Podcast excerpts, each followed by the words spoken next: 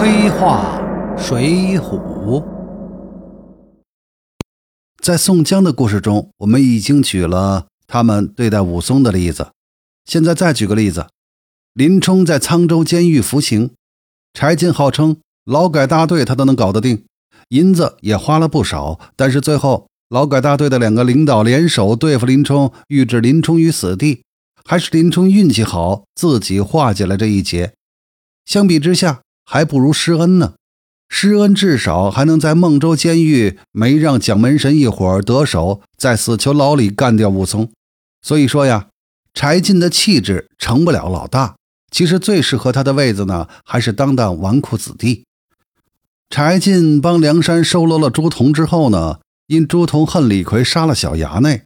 宋江为了让朱仝消消气儿，就让李逵啊先在柴进的庄上待一段时间，等朱仝气消了再上梁山。没料到这个安排却差点让柴进丧了命。问题呀是出在了李逵这个丧门星身上。这是否是梁山的刻意安排？那是很值得怀疑的。因为在宋江同朱仝等人回到梁山的时候，吴用曾对李逵说。你且小心，只在大官人庄上住几时，切不可胡乱惹事累人。待半年三个月，等他性定，却来取你还山。多管也来请柴大官人入伙。最后一句“请柴大官人入伙”，点出了柴进本人也是梁山一个搜罗的目标。柴进有个叔叔叫柴皇城，在高唐市有座豪宅。没料到给市长高廉的小舅子殷天赐看上了，于是殷某人就想谋夺该豪宅，皇城就气病了，就让柴进出头。高廉是国防部长高俅的堂兄弟，柴家的背景呢，高廉应该很清楚。高廉动柴家，的未必不一定就是高俅的意思，水浒上也没有明说。但是呢，像柴进这样在江湖上如此高调，他犯忌讳。就算宋徽宗没这个心，高部长没准啊也会揣摩上意，给柴家点颜色看看。柴进在处理这件事上，那可不是一般的弱智。基本可以看出，柴进本人不过是个纨绔子弟。首先，李逵要跟着去，他就带着去了。那李逵是什么人呢？梁山的黑道人物，江州劫法场后无数命案在身上的朝廷通缉犯。柴进到高唐州去是去解决纠纷的。官面上，柴进最有力的武器就是丹书铁券，而不是一个黑道杀人犯。结果，柴进丹书铁券不带，却带了个李逵。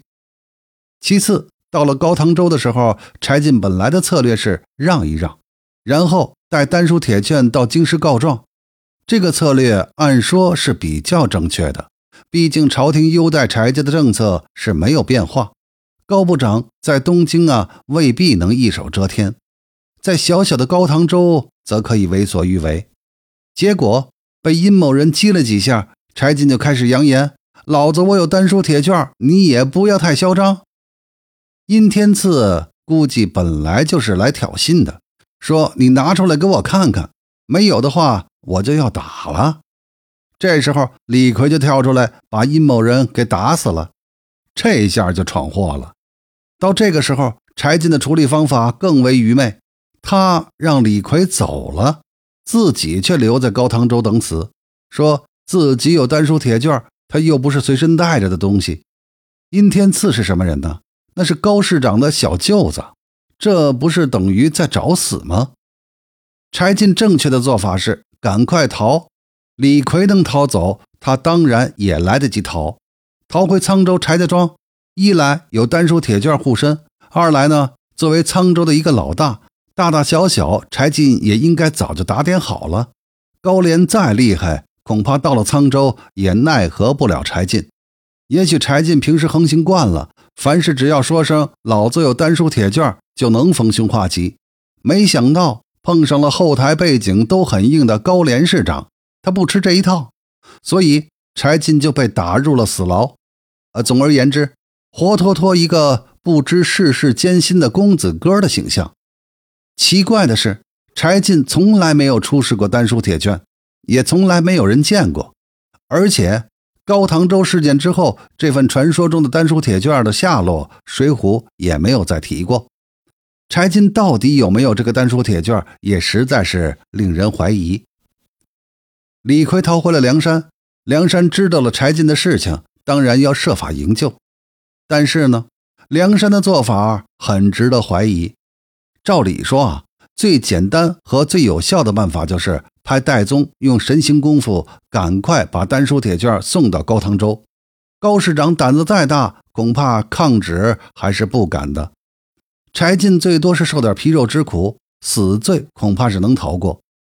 在银子大把的往上一撒，估计啊，活罪也未必能受多少。毕竟柴进也算是老牌子太子党。但是呢，梁山的做法却是。派大部队去打高唐州，应劫大牢，但这不是坐实了柴进的谋逆的罪行吗？按照宋太祖与柴氏宗室的约法，谋逆是可以杀头的，不过不牵连族人而已。何况至今为止，柴进并未出示过丹书铁券，光凭这一条，高市长就可以直接把柴进给宰喽。梁山的这个主意呢，是吴用出的。本人读《水浒》，一直对这位军师不以为然。基本上，吴用搞搞阴谋诡计还行，真正的出谋划策呀，基本上每次都是漏洞百出。这一次，本人比较倾向于是阴谋诡计。回顾一开始，吴用对李逵说的话：“多管也来请柴大官人入伙”，就点出了要害。梁山的这一手，这么一玩，嘿，柴进啊！恐怕除了上梁山，也没有第二条路可走了。